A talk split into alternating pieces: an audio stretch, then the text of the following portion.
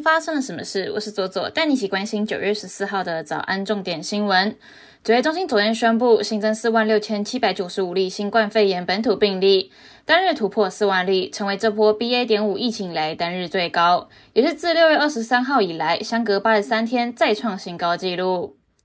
全台受梅花台风外围环流的影响，北部地区仍有降雨发生。目前日本南方海面的热低压也会形成第14号台风南马都和梅花台风第13号轻度台风莫博，目前形成了三台共舞的状况。不过南马都和莫博台风都距离台湾非常遥远，初估对台不会有太大的影响。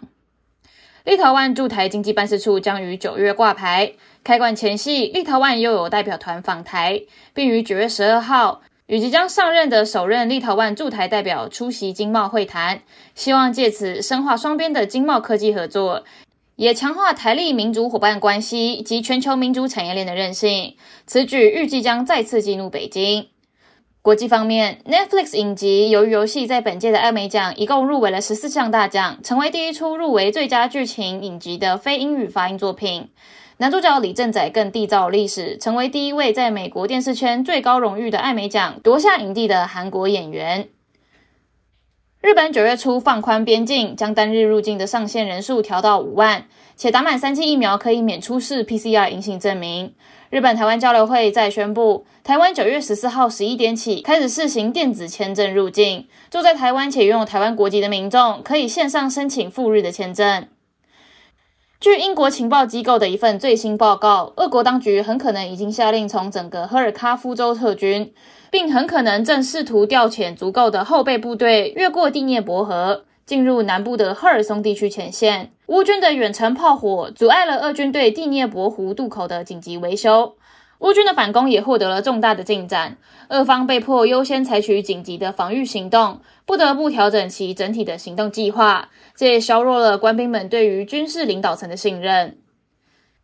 近期，中国维权律师李玉涵与唐吉田纷纷传出在狱中健康恶化的消息。在李玉涵被捕之后，已被审前拘留了将近5年，他现在走路困难，各种生活自理也很艰难，但沈阳警方与公检法机关依然不允许他取保候审，也不肯下判决。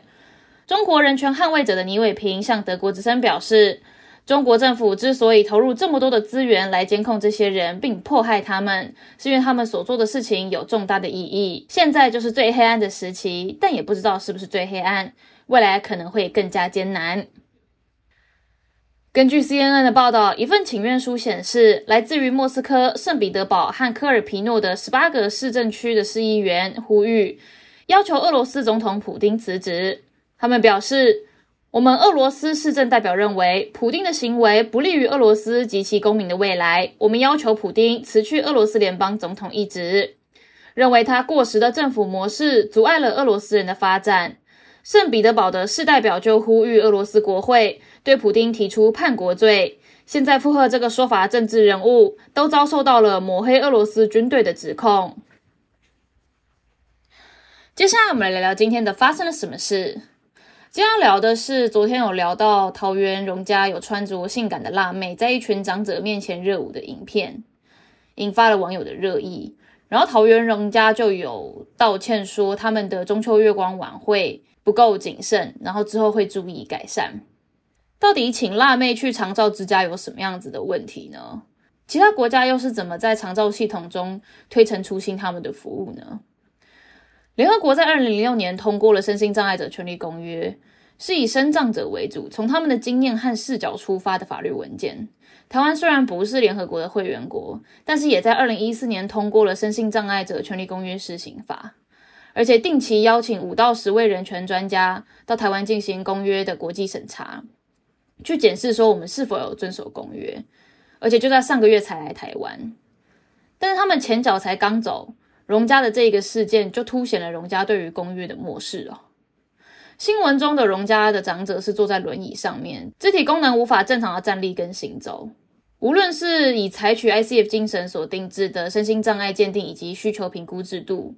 或是日常生活中活动的功能量表来评估哦，应该会被归类为身障者的范畴，受到公约的保障。而性这个部分对身障者来说一样重要，但是却在新闻的爆发之后遭到漠视跟遗忘，甚至是污名化的对待。而荣家主管的道歉就是反映了这个现象。在身障议题的层面当中，性的意义，性不只是性本身，还包含了完整的自我认同、被接纳以及心灵的抚慰、情欲的流动以及亲密关系等等。长久以来长照的机构包含了荣家对于身障者跟高龄者的照护，都是偏重在基本的需求生活面，包含了吃穿睡等等，却忽略了心理自我的满足、实现跟尊荣的需求，更不用说是性的需求，这是任何一个人都会有的基本需求。为了满足身障者的性需求，荷兰就提供了身障者的性补助金。日本在2008年成立的非营利团体白手套组织就服务了身障者和性功能退化的高龄者，而台湾在2013年也成立了义工团体守天使，为了去实践以及正视身障者的性权作为理念。过去拜访全台16个荣家的时候，资深的护理师曾经表示，这些高龄而且没有亲人的单身荣民到荣家附近的茶室，只要不被骗取财物，他们花一点钱就会有人愿意听他们发牢骚跟诉苦，可以慰藉心理上面的寂寞的心灵，甚至满足生理上面的需求，但花的都是他们辛苦存下来的钱，用在对身心有益的事情上面，这是他们的权利与选择。在2018年，英国的一家长照机构透过募资举办了一场猛男餐会，就请猛男秀的舞者站在桌边，一边替老奶奶服务，一边提供一些无伤大雅的调情，而且当天还有长者的家人在旁边陪同。在同一年英国的另外一家长照机构则是邀请了6位女性前来表演钢管舞，并搭配着50到60年代的音乐，还放着 ABBA 合唱团的歌曲来跳舞。在2021年，日本的长照机构则是放了一张员工穿着一条内裤肌肉结实的照片，乍看之下是一群小鲜肉，是提醒长照机构的照护员要常常帮长者翻身移位的时候要有健康的身体，所以要求员工每天要花2个小时来健身。目前在台湾只会想到代间活动或者是轻盈共居，我们再看看国外的长照机构活动是否能够有人性化跟创新的思维，基本上还是尊重人权以及选择的权利，因为高龄的人生不是黑白的，也可能拥有彩色的人生。以上就是今天的发生了什么事，我是左左，我们明天见。